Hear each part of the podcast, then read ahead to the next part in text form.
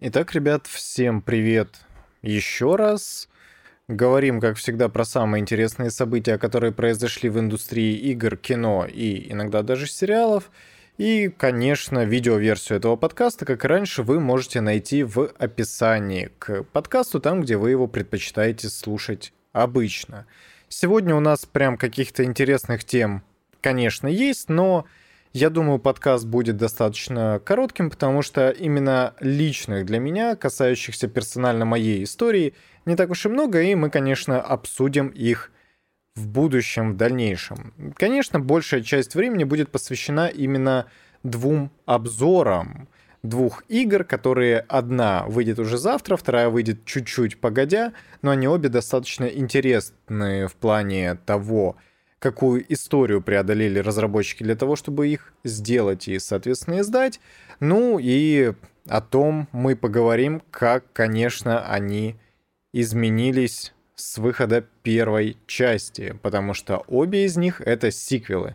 И тут настолько похожие и настолько кардинально различающиеся результаты, что прям диву даешься. Ситуации очень похожи, а вот э, результат действительно различаются прям кардинально. Первая часть этого подкаста будет посвящена «Психонавтам 2». И вы знаете, Тим Шейфер — это очень интересный геймдизайнер, который действительно обладает своим необычным видением, и его студия Double Fine, она всегда славилась тем, что они разрабатывают те игры, которые очень не похожи на все остальные. Это такое себе инди с душой, которая пытается всегда использовать одну какую-то конкретную фишку. И «Психонавты 2» — это буквально прямое продолжение той легендарной первой части, которая вышла у них еще в 2005 году, по-моему, и она стала действительно очень популярной и известной, конечно же. Снискала огромное количество одобрительных отзывов от игроков.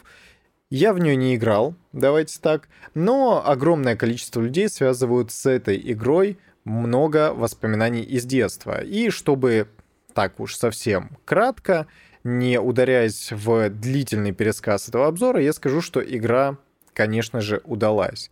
Это прямой сиквел первой части, и повествует он именно о том же самом персонаже Распутине, также известном как просто Раз.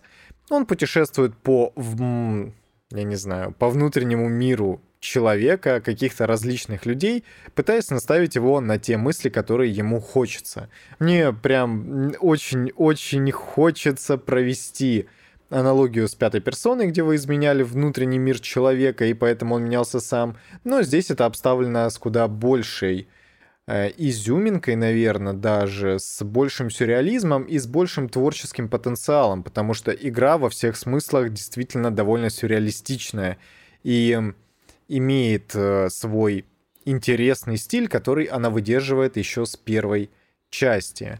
Вообще можно говорить о том, что Психонавтс 2 действительно удалась. Это все тот же классный 3D платформер, даже немного шутер с теми элементами, которые были присущи первой части. Нам предстоит сражаться с врагами, сражаться с боссами, путешествия по интересным действительно локациям мира ментального, если хотите.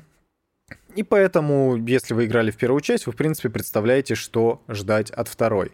Во всех смыслах она действительно удалась. Получилась, ну, немного пресная история с куда как более пресными персонажами и главными злодеями, относительно даже первой части, так что это смело можно записать в минус. С другой же стороны, визуальная эстетика и степень сюрреализма и допущения стала намного-намного выше, потому что ты никогда не знаешь, как одна или другая фантазия разовьются в подсознании конкретного персонажа. И это очень интересно, то, как Double Fine используют эту всю тематику и насколько оригинально они подходят к производству своих э, локаций. Это действительно очень здорово. Несмотря на то, что сюжет получился у игры ну, откровенно говоря, не выдающимся, и все-таки за ним не так интересно наблюдать, как это было даже в первой части.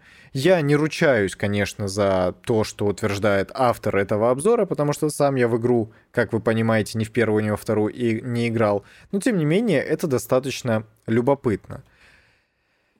Так что Психонавтс 2 однозначно удалась, как я уже повторил в третий раз. Те вещи, которые игра делает хорошо, она действительно ставит во главу угла и строит вокруг этого весь свой геймплей. Появилось намного больше различных головоломок, которые нужно решать при помощи новых способностей. И, в принципе, это интересное сочетание открытого реального мира, относительно открытого, где нам предстоит общаться с различными персонажами, и достаточно коридорных линейных уровней подсознания, где нужно решить одну какую-то проблему. И знаете, автор обзора отмечает, что игра благодаря своему интересному экшену ни разу не просела. То есть она все так же динамично и ярко ощущается, и это очень здорово, потому что из э, той концепции первой части сумела, сумели выжать максимум для сиквела. И я подобное решение действительно уважаю, потому что получилось, как я уже сказал, практически образцовое продолжение, сиквел, за который не стыдно, и говорить о том, что игра уже сейчас является must-have для тех, кто помнит и любит первую часть, ну, я думаю, лишний раз говорить не нужно, потому что завтра эти люди уже смогут поиграть. Так что, несмотря на некоторые недостатки, как я уже сказал, а, более пресный сюжет и не таких изобретательных противников, все же именно визуальная эстетика этой игры вытаскивает ее против всех недостатков, на мой взгляд. Поэтому, если вы хотите, и если вы помните первую часть, я ее настоятельно рекомендую. Единственная достаточно существенная проблема, которая все-таки может встать, это отсутствие локализации. И то, что игра достаточно сильно изменила свой какой-то тон, свою стилистику не так сильно влияет, как именно отсутствие русского языка. Короче, как я уже сказал, игра удалась.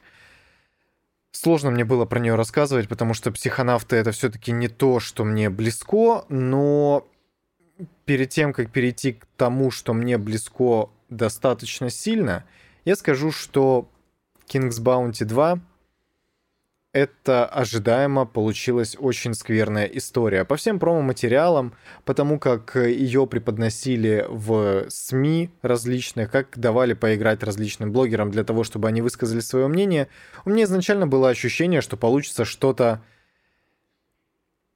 что-то скверное, что-то плохое, знаете, что не оправдает ожидания людей, и оно не оправдало.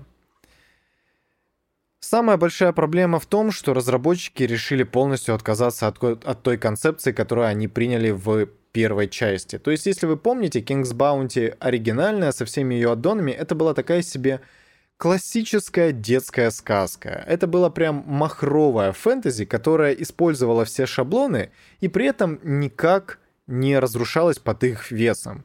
Это была очень стилистически выверенная игра, я буду говорить именно про основную игру, конечно. Аддоны я тоже сюда включаю, поэтому, когда я говорю King's Bounty 1, вы имеете в виду, что там есть и Принцесса в доспехах, и Перекресток миров, и все вот это. Просто игры настолько похожи между собой, и аддоны точнее, что их имеет смысл обсуждать только в совокупности.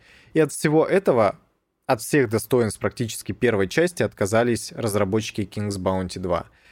Теперь у нас не сказка, которая повествует про какую-то интересную, пускай и довольно заезженную историю. Теперь у нас стереотипная фэнтези из, я не знаю, из готики, если хотите. То есть никаких прям оригинальных черт King's Bounty 2 не приносит. Это все тот же полуреалистичный, грязный сеттинг а, средневекового фэнтези. Вот что-то такое, знаете. То есть это как как Dark Souls в какой-то степени. И это прям очень неприятно. Какой вообще мотив был для того, чтобы создать подобную игру в таком сеттинге, я не понимаю совершенно. Один из разработчиков говорит, что, точнее, один из руководителей разработки, возможно, продюсер, говорит, что они очень сильно обсуждали то, какой сеттинг нужно сделать для King's Bounty 2, и, конечно, между тем, чтобы создать классическую детскую сказку и между серьезным сеттингом, средневековым таким фэнтезийным, были очень большие споры. Выбор пал в пользу последнего, в первую очередь из-за того, что, как заявляют авторы, это менее заезженная история. Но, как э, грамотно замечает автор обзора, сейчас на поприще, точнее, сейчас в стилистике классического фэнтези игр совсем мало. Он тут перечисляет Trine, Divinity и Pathfinder, в то время как серьезного фэнтези с таким вот взрослым, да, мрачным, темным фэнтези можно пере применить огромное количество игр для сравнения. Это и Ведьмак, и Warhammer, и Vermintide, и Dawn, и Battle Brothers, и GreedFall, Darkest Dungeon, и все, что хотите еще больше. Даже Bloodborne и Dark Souls он здесь упоминает. Поэтому от своей фирменной стилистики отказались. Конечно, из-за этого пострадал и визуальный какой-то дизайн и art direction, потому что все из красочного и очень харизматичного превратилось в блеклое и серое. Даже враги и персонажи не отличаются какой-то оригинальностью. Сейчас я быстро в обзоре это найду. Потому что, ну, это прям безумие какое-то. То есть то, как выглядят персонажи, это, ну, это просто забей. То есть это стереотип на стереотипе и стереотипом погоняет. Такое мне кажется очень неприятным и неоригинальным. Поэтому оценить art direction в хорошем смысле никак не получится. Тут можно было бы сказать, что ладно, King's Bounty, он, несмотря на то, что был все-таки стереотипным детским подростковым фэнтези, он брал все-таки не этим. Он брал своим геймплеем, и тут же, наверное, все будет хорошо, потому что King's Bounty это известная серия у нас в стране, и многие про нее знают, поэтому что тут можно испортить? А можно испортить все очень быстро и очень легко, потому что теперь у нас не пошаговая РПГ с элементами, как в героях, с, с похожей боевкой и вот все такое. Теперь у нас вообще классическая стандартная 3D, и это прям очень стыдно выглядит. Это обыкновенная бродилка, как та же Готика, как Эликс. Мне почему-то Готика приходит в первую очередь э, в память, именно потому что у них сеттинг довольно похож на самом деле. Потому что, ну, действительно, очень много перекликающихся элементов, потому что и Готика была своеобразным темным фэнтези и каким-то, знаете, родоначальником жанра. Но то, что предлагает э, King's Bounty 2, не идет ни в какое сравнение с шедевром от Piranha Bytes.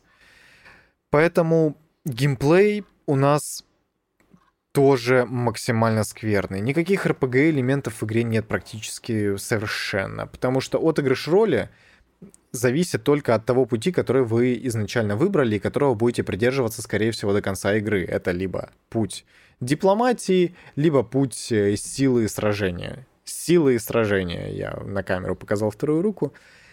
И подобный подход мне максимально не нравится, потому что он очень сильно ограничивает авторов относительно того, что они могут сделать и сказать. И это мне совершенно не нравится. Отыгрыша роли нет тоже совершенно, потому что главные протагонисты, главные персонажи, которых тут может быть три на выбор, это либо наемник, достаточно стереотипный, либо э, магичка баронесса, что-то такое, или графиня, и крестьянка, которая хочет всех освободить. Между этими персонажами отличий на самом деле не так много, не считая именно геймплейных каких-то различий. Поэтому они максимально похожи друг на друга, и свой характер проявляют только в каких-то мелочах, типа прокомментируют какую-нибудь фигню в дополнительном квесте и все. Никакой диалоговой системы в игре тоже не оказалось, и все это пошло под нож. Помимо этого, конечно, именно геймплейная составляющая делится на две части. Это исследование окружающего мира, который, ну, достаточно стереотипный относительно других экшен-РПГ, точнее, относительно других РПГ, но очень мне это напомнило Dragon Age Inquisition, судя по обзору, и это мне не назвать хорошим сравнением. Именно поэтому надежда, которая была на боевку, все-таки, наверное, тоже не оправдалась. Говорить о том, что боевка в этой игре получилась хорошей, потому что в King's Bounty она была заметной и действительно очень классной, не приходится совершенно никак. Потому что, несмотря на то, что теперь все у нас куда более приближено к реализму, и все сражения у нас проходят в тех декорациях, в которых мы встречаем противников, точнее, игрок встречает противников. Боевка показалась автору обзора достаточно паршивой, потому что те элементы, которые привнесли, не работают от слова никак. И вроде бы это должно было добавить какого-то тактического разнообразия, то, что вы должны постоянно учитывать окружение и локации и быть постоянно готовы к бою и держать в голове то, что именно вас сейчас окружает, и исходя из этого строить свою тактику. Но нет, те проблемы, которые есть, это баги, какие-то непонятные работы скриптов, странные странное расположение персонажей и объектов на карте, то, как э, герои и их отряды могут с ними взаимодействовать, все это абсолютно рушит позитивное впечатление от э, оригинальной King's Bounty и ее боевки. То есть здесь от нее тоже не осталось абсолютно ничего. Разнообразие врагов достаточно большое, но все оно достигается каким-то минимальным путем, потому что буквально один перекрашенный элемент доспехов превращает одну модельку персонажа, одну модельку как бы в другую. И это два разных противника теперь у нас получается. Поэтому мне такой подход максимально не нравится, я его не могу назвать позитивным. Прокачка тоже осталась как-то за бортом внимания разработчиков. Она вроде бы есть, но какого-то прям существенного влияния на геймплей как мне показалось, она не оказывает, потому что игрок всегда находится в заведомо более слабой позиции. А тогда, когда он сможет это преодолеть, он становится намного более сильнее, намного более сильным, чем э, все те препятствия и враги, которые ему встретятся на пути. Что касается визуального исполнения, ну, наверное, это что-то более приближенная к графике 2015 года, если хотите. Оно очень похоже на Dragon Age Inquisition, и я от этого никак не могу отделаться. Все-таки тот движок, это, по-моему, Unity, он достаточно неплохо выглядит, и э, ребята, которые разработали King's Bounty, над ним потрудились достаточно хорошо, но все портит э, Art Direction и довольно скверная оптимизация игры. Насколько я понял, с ней тоже есть проблемы. Короче, проблема King's Bounty 2 в том, что она вообще в принципе существует. Это абсолютно серая, невзрачная игра, на которую не следует обращать никакого внимания, потому что удовольствие играя вы не получите совершенно никакого. Все-таки относительно громкая промо-компания с привлечением даже известных актеров озвучки не оказала никакого хорошего воздействия, потому что озвучка русскоязычная в этой игре это просто какой-то позор. Видимо, как утверждает автор обзора, у 1С просто не было режиссера дубляжа, если так можно назвать, режиссера озвучения, и это просто рушит весь experience от игры. Как к этой игре относиться, я даже и не знаю. То есть, наверное, если бы ее не существовало совсем, это было бы лучшим решением проблемы, но в тот момент, когда ее анонсировали, уже можно было ожидать достаточно больших проблем. Поэтому я не знаю. Игра,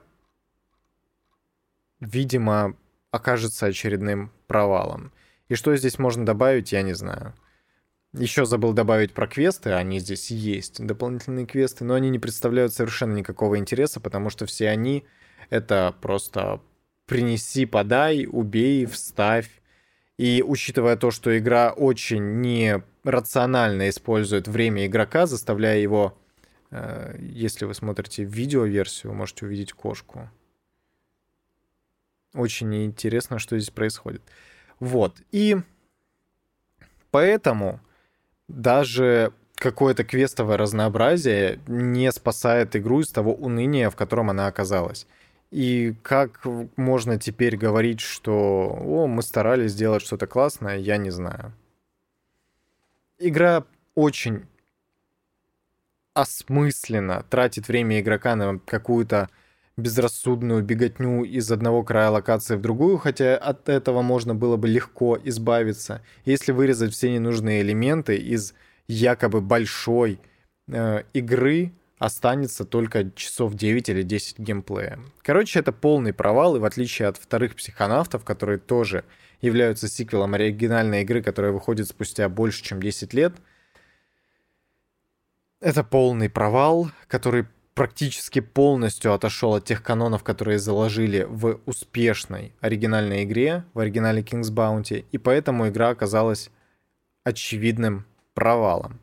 Но это мнение всего лишь одного обзора, и как все же это скажется на будущих продажах, какое мнение сформируется у большей части игроков, когда они поиграют, нам еще только следует оценить. А пока что все очень грустно. EA откроет для всех разработчиков игр 5 патентов в области функций для людей с ограниченными возможностями, и здесь есть некоторый перечень того, как они собираются это все сделать. Ну, во-первых, открытый код всех их наработок уже выложили на GitHub, и это, в принципе, хорошо. Все это связано с тем, как э, игроки, у которых есть некоторые нарушения слуха, речи, э, зрительные какие-то дисфункции, могут играть в игры, используя те наработки, которые EA уже полностью практически использует в Apex и в своем Madden, NFL и FIFA. Я считаю, что это очень круто и совсем не похоже на EA, но подобный кейс это прям очень здорово, потому что тогда больше игроков с ограниченными возможностями смогут наслаждаться играми полноценно, так же, как это делает и оставшаяся часть игрового комьюнити. Я считаю, что подобные изменения в нашем сообществе это очень круто, потому что мне правда нужно объяснять, почему Потому что это тоже люди, которые хотят играть в игры, пускай даже у них есть некоторые проблемы со здоровьем. И это похвально, и очень удивительно, что именно EA решила сделать подобный шаг. Ремастер Enclave выйдет на PS4, Xbox One и Switch этой осенью, и ПК пока что не анонсировали среди платформ, на которых выйдет этот ремастер. Анклав — это прям, конечно, одна из важнейших игр моего детства. Это было экшен... Я хотел сказать RPG, но RPG-элементов там было очень мало, но это был такой себе экшен, который повествует про фэнтези-мир, очень темный фэнтези-мир, и о противостоянии тьмы и, соответственно, света. Интересно в игре было то, что там была возможность поиграть за разных персонажей, у каждого из которых были свои собственные обилки. И это прям действительно любопытно, потому что я, например, в свое время перепроходил игру как за тьму, так и за света. Там были две полноценные кампании практически каждым классом, и каждый раз я получал удивительное просто впечатление от игры. Она каждый раз довольно сильно отличалась, и это выглядело очень здорово и прекрасно. Поэтому для меня однозначно подобное решение выглядит плюсом и Анклав заслуживала своего ремастера, конечно. Я думаю, что сейчас она играется довольно плохонько и довольно сильно устарела с тех времен, но это не значит, что современным игрокам не нужно попытаться с ней ознакомиться. Я, наверное, когда выйдет ремастер, попробую ее даже перепройти на PlayStation 4, потому что почему бы, впрочем, и нет.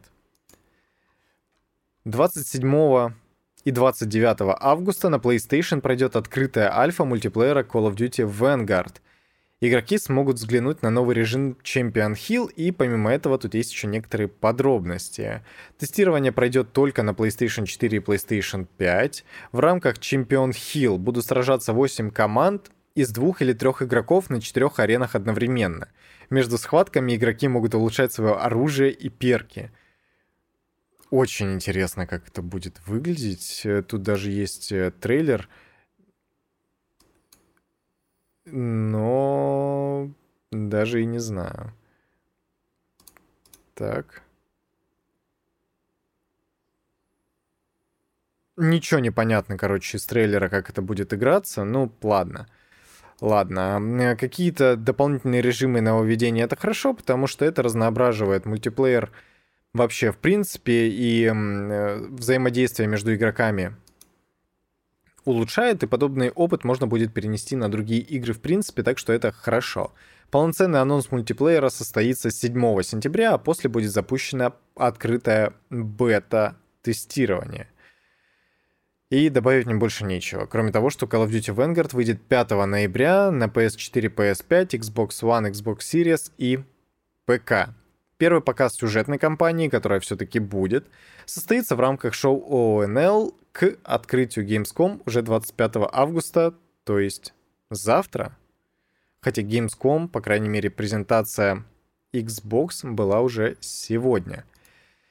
Также, если вы пропустили, в трейлере Call of Duty Vanguard отсутствовал логотип Activision. И многие, кто любит теории заговоров и, в принципе, поспекулировать на какую-то тему, заявили о том, что это связано с тем, что огромное количество проблем в последнее время у Activision Blizzard и много скандалов, связанных с этой компанией.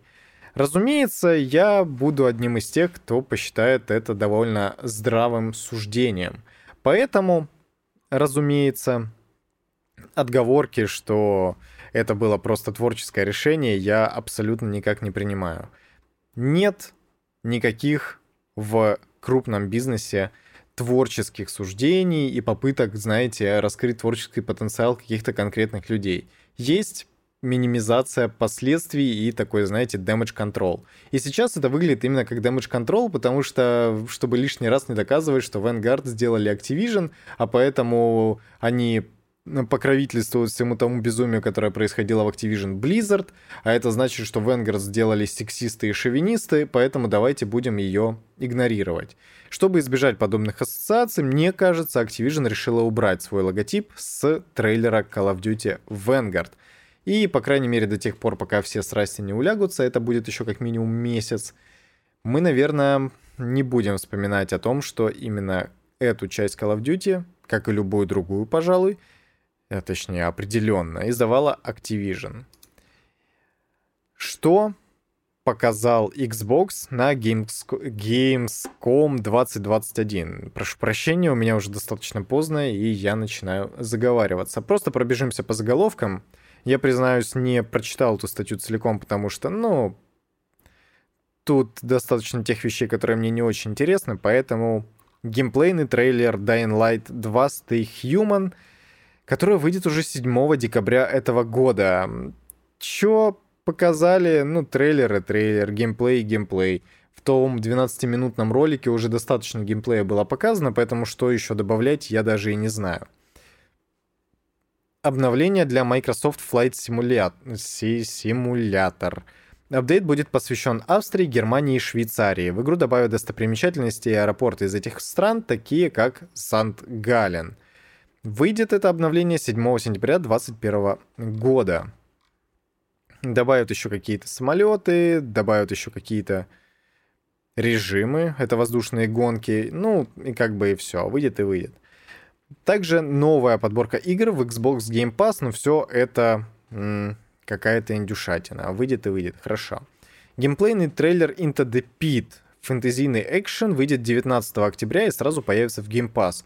Я даже не знаю, что такое Into the Pit. Это, судя по обложке трейлера, что-то такое инфернальное, потустороннее, но...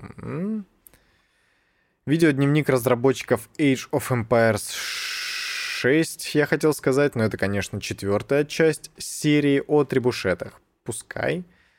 Облачный сервис для стриминга игр Xbox Cloud Gaming запустят на консолях. Хорошо.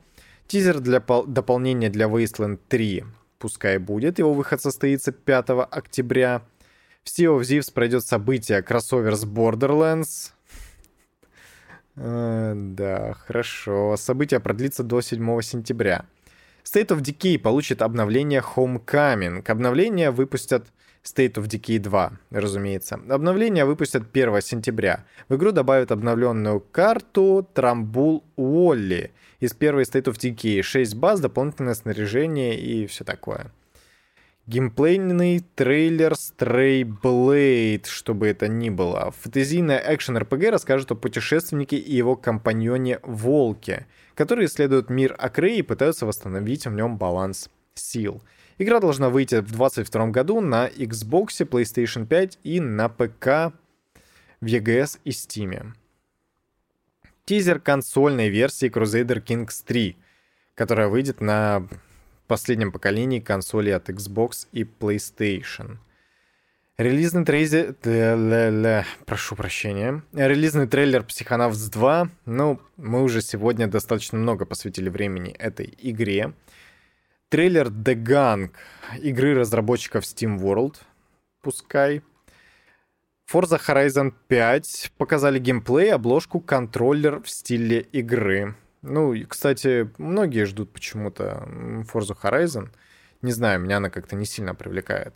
И на этом презентация закончилась. Хорошо.